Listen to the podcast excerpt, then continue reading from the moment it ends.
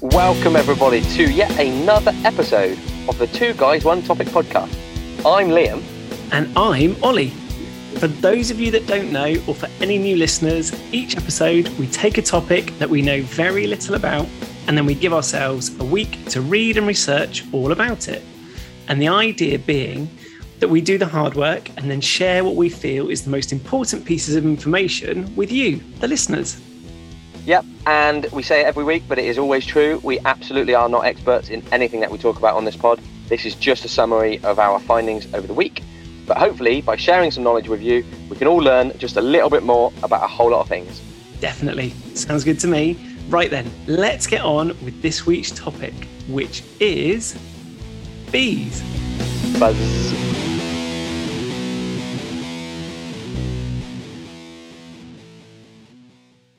All right, bees this week then, Ollie.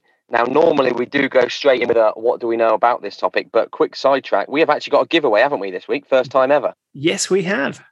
Yeah, we've been sent a product that we are allowed to give away to our listeners. Now, we will talk about this a little bit later on, but it's quite exciting. So keep listening out and we will fill you in on how you can get your hands on something a little bit later on. But bees, Ollie, what did you or do you know about bees before we started doing this research? Yes. So I keep reading in the paper or seeing in the news every so often that bees are really important, that we all really need the bees and, and we rely on them. And their habitat is reducing and they're, they're in decline, but I don't really know why they're important to us. So I just thought, you know, this would be a good topic when we were talking about potential topics to actually find out why they're important and what they mean to us. How about yourself? What did you know about bees? Exactly the same as that. Um, just yeah, totally the same. Uh, they make honey. Um, do they all make honey? That didn't know that, but obviously you get honey from a bee. They live in a hive, don't they? You know the sorts of things that, that probably we all know. They hurt. When it, I actually got stung by a bee maybe last week when I was out running. So you know they sting you from time to time. Yeah. Uh, or it might have been a wasp actually, to be fair. Um, but yeah, the sorts of things probably lots of us know. But yeah, um, you know, why are they quite as important as everyone's making them out to be? Wasn't sure, but actually turned out to be quite interesting. Definitely. Yeah, let's jump into it. One of the things that completely blew my mind as started to research it this week is that there are over 20,000 different species of bees. Yeah, that is nuts. 20,000 species of bees is many, many bees. But talking about honey, and everybody, hold on to your socks because this is a big fact coming up. And you're not going to believe this, possibly. How many of those species of bees, Ollie, make honey? One. That's the honeybee. Oh, that's. I nearly didn't believe that when I read that. That's a crazy fact. You, did you not think when we started this, all bees make honey? Yeah, yeah, I really did. Yeah, I really, really did. And I didn't realize that there was such a distinction between bumblebees and honeybees. Yeah, and but bumblebees themselves are a li- they're like a, a a subsection of all of the bees. There are about 250-ish species of what's called the bombus bee, which I think is where the term bumble came from. But yeah, they're both they're both what are called social bees. That is, they live in hives or nests. Honeybees will live in a hive, like you know, like they've been domesticated. So you, when you think of a beehive, you think of that big square box thing, don't you? Yeah, that's right. And as you were saying, yeah, they they will live in hives or they will live in their own sort of colony, which will be a nest that they make, and they tend to be high up in a tree because they're full of honey. So a honeybee, they produce honey because it's full of honey. They their defense mechanism for stopping bears and different predators getting it mean they put it high. But this is the the next thing that really took me by surprise. Like, where do bumblebees live? Yeah, so bumblebees, they are social too. You've just got to get this distinction. There's two types of bees, social and solitary. Solitary obviously means they live on their own, and that's, you know, there's a whole thousands and thousands of bees that are solitary, which uh, even that I didn't really quite get. That they just, there's a bee that lives on its own. You just think of them living as like 50,000 bees. But a bumblebee, they'll live in a nest in the ground. Yeah, Like, but they won't have, so they don't have, they are social because they live together as a group, but they only live in sort of hundreds. They don't live anywhere near the, the tens of thousands, like in a in a, a giant honeybee hive that you picture. yes. Um, but yeah, they're a social bee. But yeah, but they live in the ground, make yeah. a nest in the ground. yeah, which yeah, completely took me by surprise. And I, I, I quite like this, just even the the physical appearance and the differences between a bumblebee and a honeybee. So just for people listening, bumblebees, they're like the round and fuzzy ones that you might see. Yeah, yeah, the big ball ones. Whereas honeybees, they're much smaller and thinner, and you can actually easily mistake them to be wasps. So where you were saying you might have been stung last week, which could have been a Oh, wasp, yeah. it might have actually been a honeybee that stung you. Yeah, well, I think I'd read. You might have to confirm this. Uh, a honeybee can only sting you once, though, can't it? Because their their stingers are barbed. So what happens is when they sting, like that's I remember hearing this when I was little. Once they sting you, they basically essentially die because the stinger comes off them, doesn't it? Now, when I did get stung the other day, there was a stinger stuck in my leg, so I'm pretty sure it must have been a bee because a wasp can sting you more than once. Um, and the the other thing about the physical appearance of them is that honeybees they've got a clear distinction between their head and their abdomen. Whereas just Yeah, saying okay. about bumblebees being that round fuzzy thing, they sort of look like they're all one piece. So you can sort of tell the difference when you're when you're then seeing them in the future. So we'll stick to loads and loads of the data about bees is based around honeybees, loads of it, because Yeah. that is what we as humans we use them much more than any other bee. So when we're talking about bees, a lot of what we're going to mention sort of sticks around the honeybees, won't it? I think. Um, so just I think it's worth bearing that in mind. But as far as the colony or the hive goes, there are three types of bee in a hive. Yes. Uh, so you've got the drone, the worker, and the queen. So the queen bee, she is the obviously the one in charge. The workers are all females, and the drones are all males, and they are all related to the queen, aren't they? They are all the queen's children, That is exactly right. which is nuts because you can get tens of thousands. Now, she her job is only to lay eggs, so she will lay up to one thousand five hundred eggs a day, which in some cases can be her body weight in eggs every day. which is absolutely mad. And it's just the it's the other bees that are basically just looking after her, feeding her, making sure that she is just set up to then carry on making more Yeah. and more eggs. Um, and something I found really interesting because obviously, if all the other workers are, are females, aren't they queens? The queen bee herself will. Uh, I don't. I, I say this in every pod. I don't know what the word is for this. She will just give out pheromones or something. I don't, there's a word. Secrete pheromones. I don't, I don't know. Yeah. Basically, releases pheromones. Maybe that's probably the right word. So that the other female bees in the hive do not reproduce.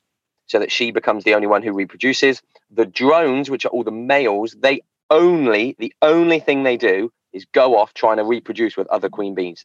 Yep. That's all they do. They don't do, have anything to do with the hive. They don't help out in any way. They just fly every day, meet up with another queen bee, and then come back again. And that's Yes. Yeah. essentially all they do. Yeah, and then the worker bees, they will look after the queen. Um, they will keep her fed, and they are the ones when they get a little bit older, they will be the ones that fly out and go to the flowers, right? Yes, yeah, exactly. And just to say, like, one of the things about the queens, how they differ from bumblebees and honeybees, is that a honeybee queen can live for maybe three or four years. So she'll Yeah. survive the winter, and Yeah. the, the the colony colony will survive as well. Whereas with bumblebees, they live in the ground. It's only the queen that survives the winter. So she Oh, wow. will get given enough food to then live and survive in the burrow in the ground in the winter. And then when it's nice and it gets to springtime, she then comes out and then starts to lay eggs and the whole process starts again. with the honeybees, when we're talking about like the big hives that you, you picture, the big square box things, the workers when they fly out, as soon as they start leaving a a hive, they only live for about 30 days because at that point, like the world is a dangerous place and they quite often don't get back or they get lost or they get caught in some wind and then they can't find their way home and things like that. So um yeah, they don't live, you know, anywhere near as long as the queen bee does. Yeah, yeah, yeah. And the the reason why they're leaving the nest, the hive, or the the, the colony, whatever we call it, the, the reason why they're leaving their home in the first place is because they're they're going out and they're visiting flowers and they're doing something which then is really helpful for us called pollination. Yeah, this is like key, isn't it? This is literally why they're so important. They pollinate flowers for us. Now, pollinating flowers, um, like, what does that mean in, in English? Like, keep helps them grow, turns it helps it helps plants create seeds. That's what right. it does. So they they go to a plant because the plant has nectar. Now, nectar, the plants have evolved to produce nectar because nectar is nice and sweet, and the bees need it for energy and they take it back to their hive with them to eat and help the queen bee. But upon collecting that nectar, all the pollen from the male part of the plant, which is called the anther for uh, biologists out there, uh, if you're yeah, doing your yeah. GCSE biology, they collect the pollen from the anther, which is the male part of the plant. It just sticks to them, doesn't it?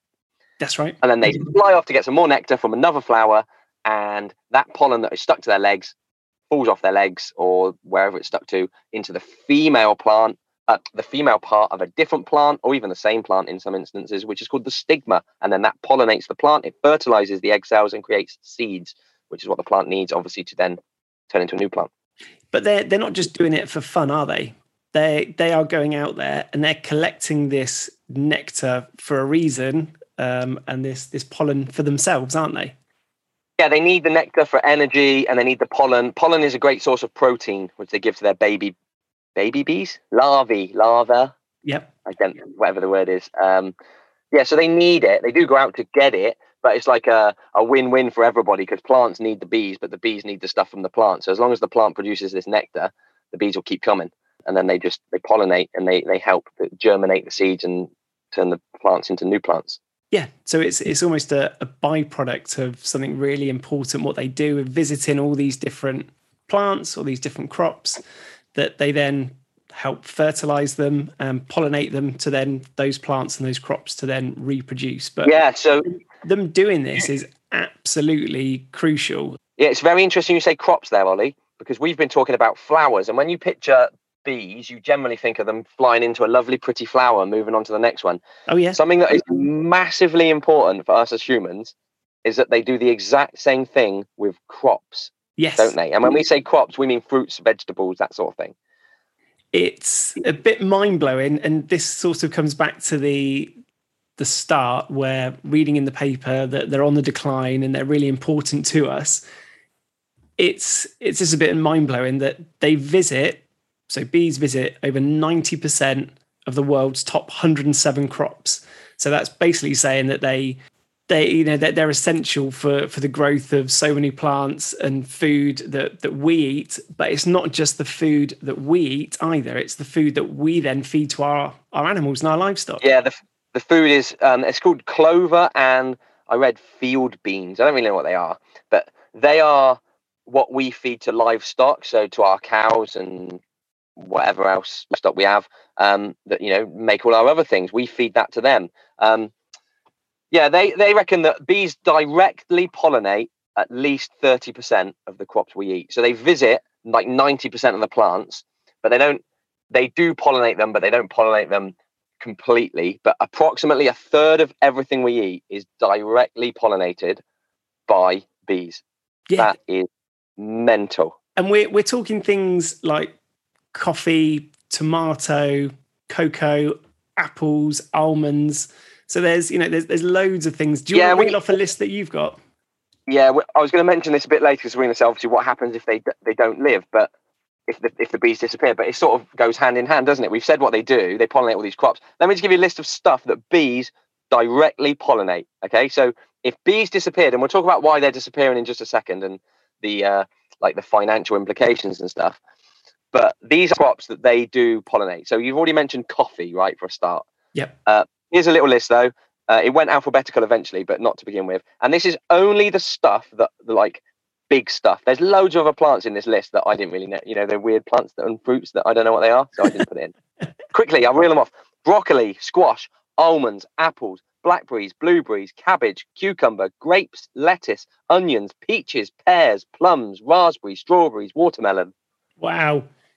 That's yeah, nuts, so it's loads. They're, they're, so important. They're so important, and there's they they have such an, an impact and an influence on this pollination that it is possible to pollinate flowers another way or or by hand, but the the value of them doing this, like they've they've monetized it, haven't they? They've they put a an actual amount about yeah the global free pollination bees do for people.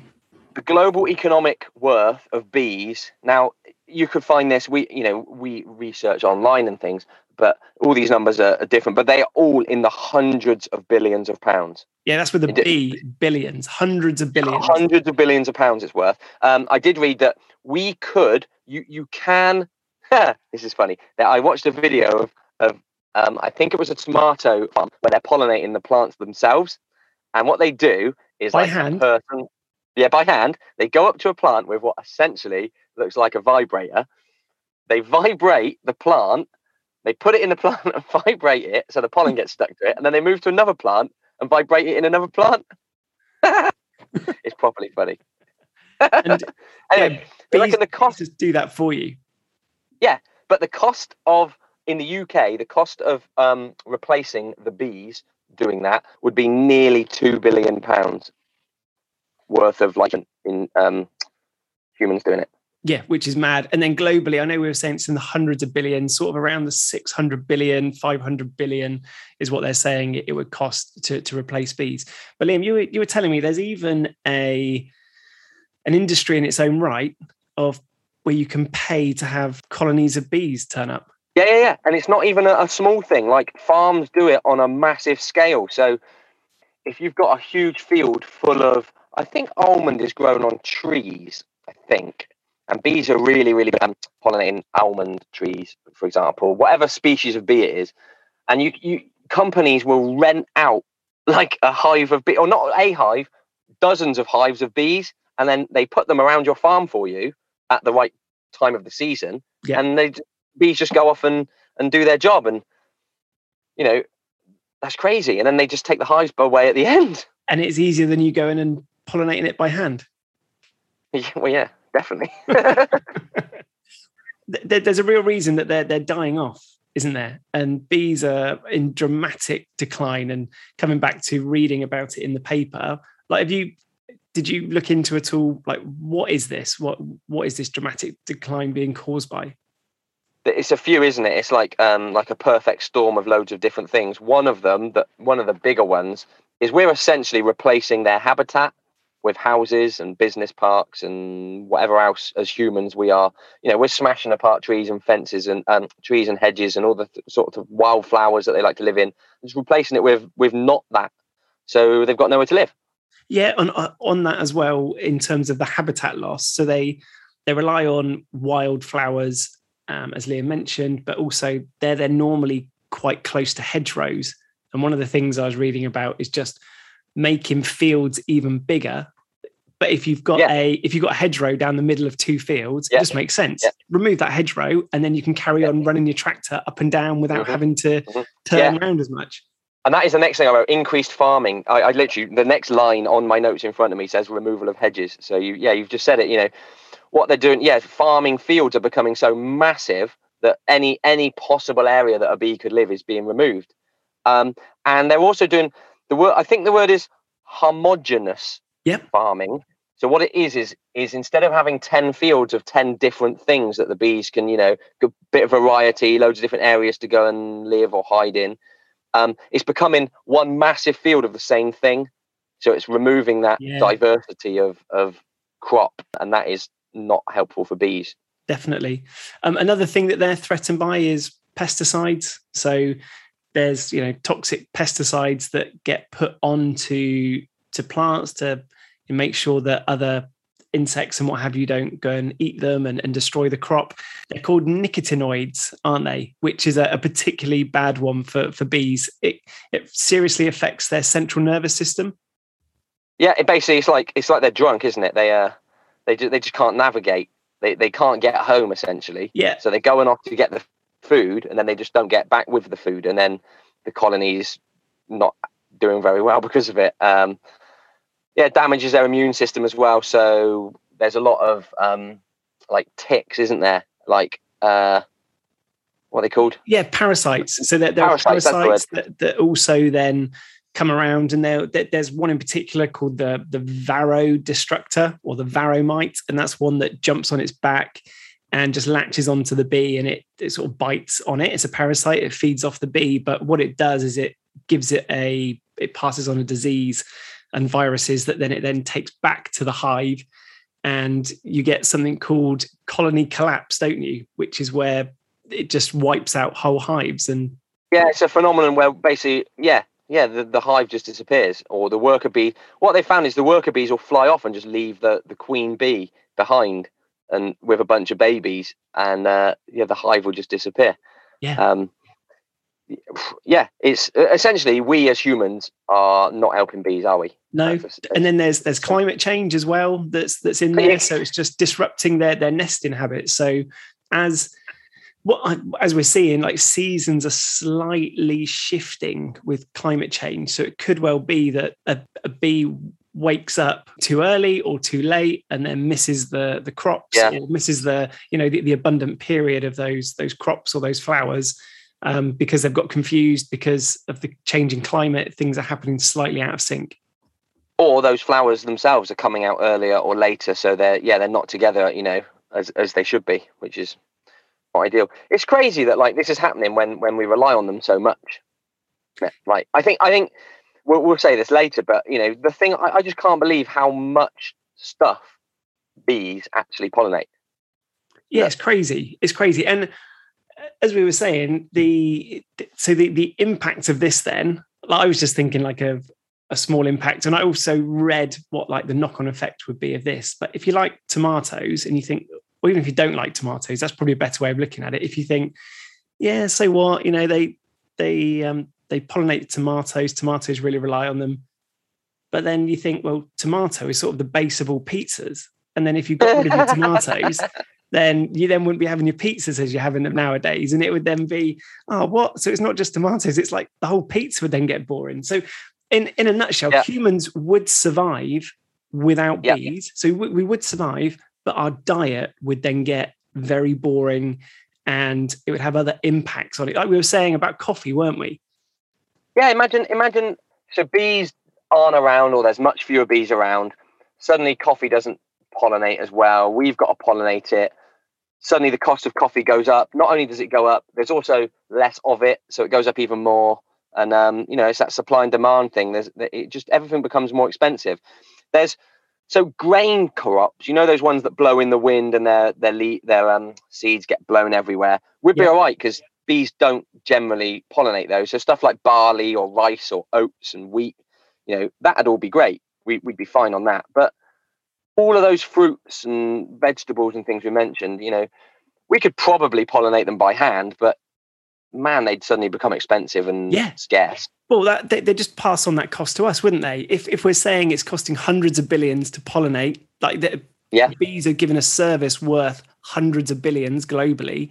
Yeah, yeah. We we then start doing as humans ourselves with your your vibrator tool that you uh, you've been up then they would then pass that cost on to us, wouldn't they? Coffee would go through the roof.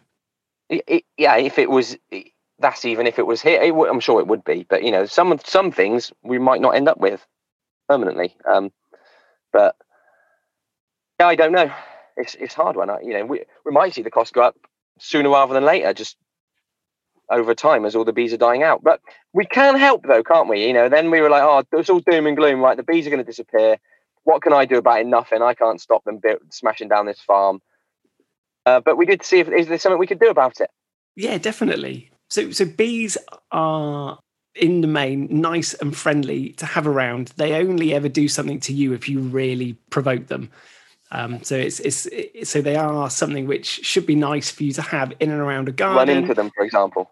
Yeah, yeah, exactly. So what you could do is you could actually give them an environment to live in with some wildflowers. Yeah, that's the first thing I wrote down. First thing, you, you Google it, read about it. How can I help out some bees? Have some wildflowers in your garden. That's interesting. You should say that though, Ollie. like, like there must be like products you could buy to help you plant the exact correct amount of wildflowers in your garden. Well, exactly, and that's that's where Liam mentioned at the top of this about us having a giveaway, and yeah, we've um, yeah very kindly we've been sent a number of bee bombs from beebomb.com. That's a cool name, isn't it? Yeah, we are we allowed to say that this podcast is presented by beebomb.com or not. I'm not sure if we're allowed to. Maybe, maybe they'll let us get away with it.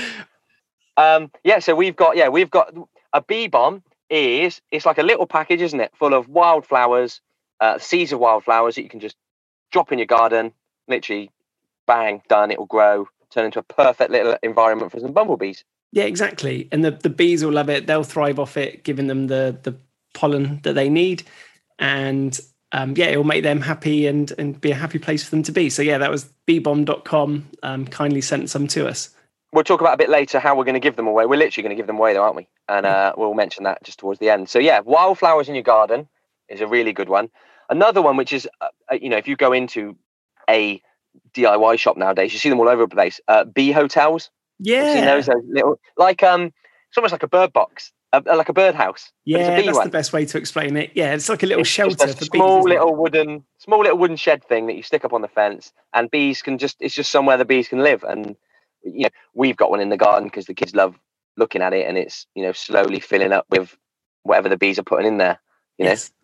Yep. So and, the, and one of the other things is if you then see a bee habitat in and around your property or where you are, yeah, don't destroy it. Don't get rid of it. Don't think it's a scary thing. Mm.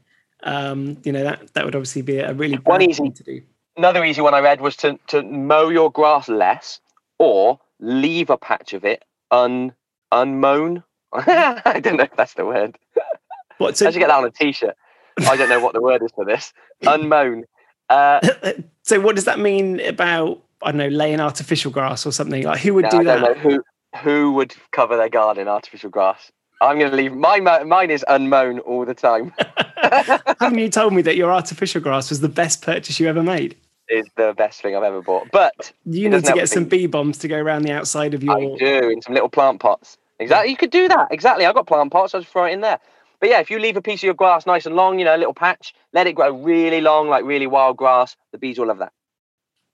Absolutely. And then there's even little things about where I'd sort of read about it. I didn't know if it was a myth that if you were to see a bee uh, in the summer on the ground not feeling too well, that just a simple thing you can do to help a single bee is not to presume it's dead, but instead to get some really sugary water, so like two to one um, sugar to water, and leave it next to the bee. Let it then have a, a feast on it and it'll give it the energy it needs to get back up and go in and, and fly off, hopefully. Yeah, it's a bit like nectar, isn't it? It's that sweet solution that they want. Yeah, yeah. Um, you know, honeybees actually, by the way, honeybees actually eat their own honey.